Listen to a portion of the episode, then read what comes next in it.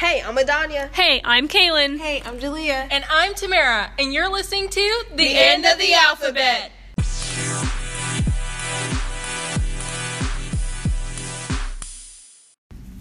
This week, we'll be talking about intrinsic versus extrinsic motivation.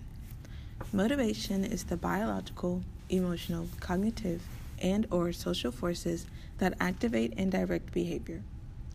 Intrinsic motivation is the desire to engage in tasks inherently satisfying and enjoyable or optimally challenging.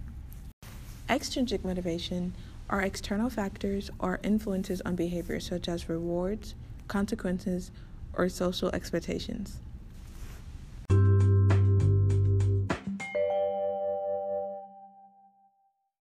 Each of us will give personal examples of intrinsic and extrinsic motivation. For example, I'm intrinsically motivated to play the ukulele. It is inherently satisfying and enjoyable. I do it for its own sake.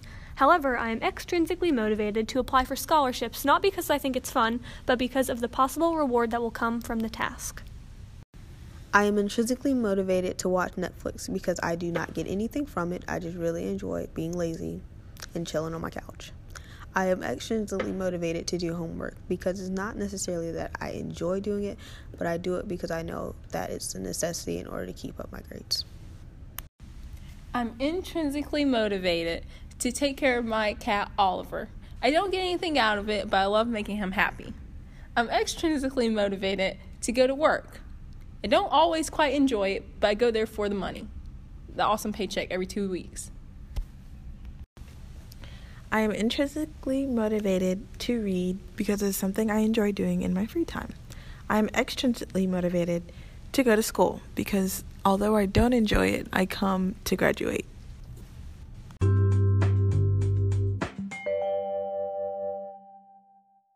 On this week's podcast, we are going to interview a few students and ask them, where do you get your motivation to succeed in school? And we are going to ask a few teachers, where do you get your motivation from to succeed at your job? We will then determine whether it will be intrinsic or extrinsic motivation and explain why. So, Miss Hamrick, what motivates you to succeed as a teacher?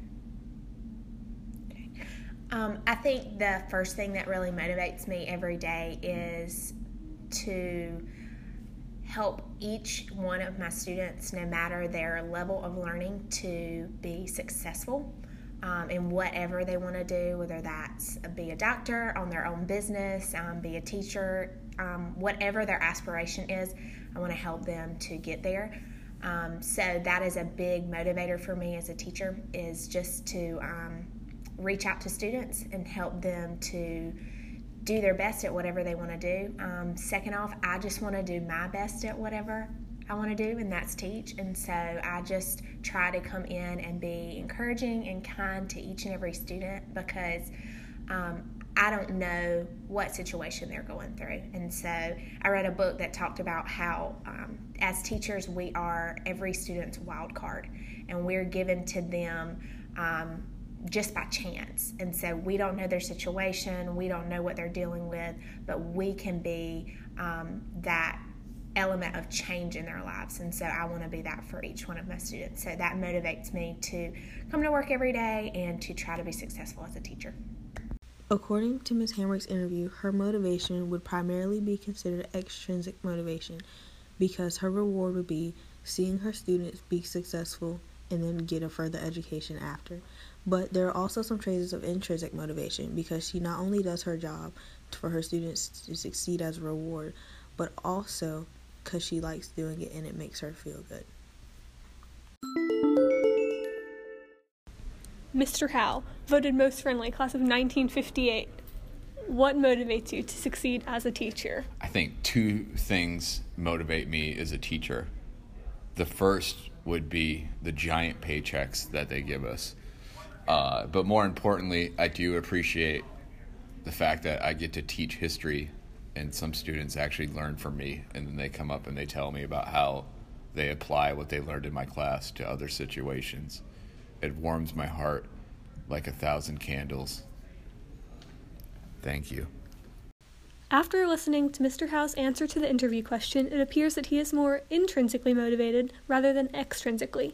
Mr. Howe is intrinsically motivated because he gets satisfaction from being able to teach the subject that he loves, which is history, but he also enjoys students engaging in the concepts as well. On the other hand, he is also extrinsically motivated because of the quote unquote large, massive paycheck that teachers get paid, as sarcastic as that may sound. Therefore, he's also extrinsically because the reward is him getting paid for doing his job. Tyron, what motivates you to succeed in school?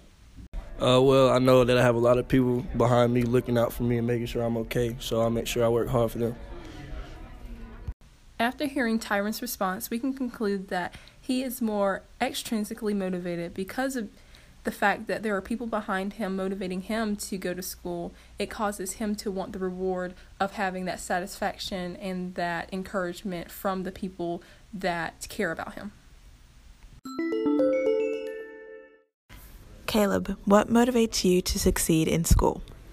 Uh, generally, passing my class would motivate me to succeed.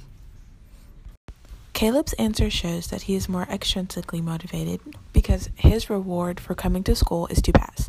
Therefore, a consequence of him not coming to school would be failing.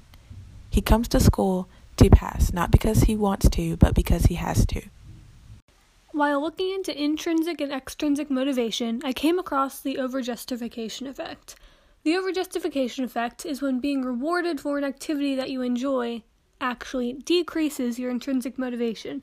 Therefore, you no longer have that desire to engage in a task because it's satisfying or just for its own sake because you enjoy it, but it decreases since that reward or that consequence is now a factor.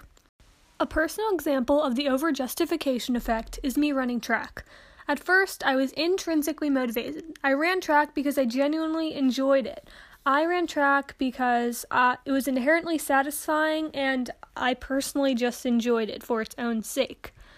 However, once that internal factor of the pressure and competitions yielding rewards or consequences came into the play, I don't seem to enjoy it as much as I once did. Being rewarded for the activity or not being rewarded has decreased my intrinsic motivation and I just feel as though I I don't get like the same satisfaction or I don't enjoy track as much as I once did. And now it kind of feels like a chore since that extra external factor was added to the equation.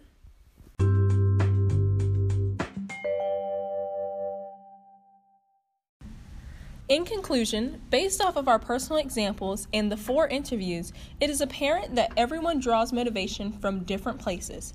However, all reasons can be characterized as intrinsic or extrinsic motivation.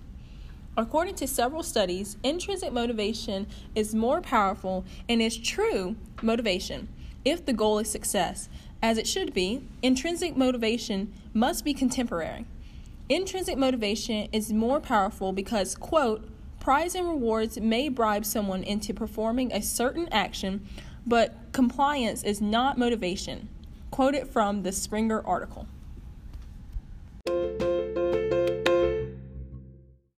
Tune in towards the end of the month when we talk about how the clothes we wear affect person perception.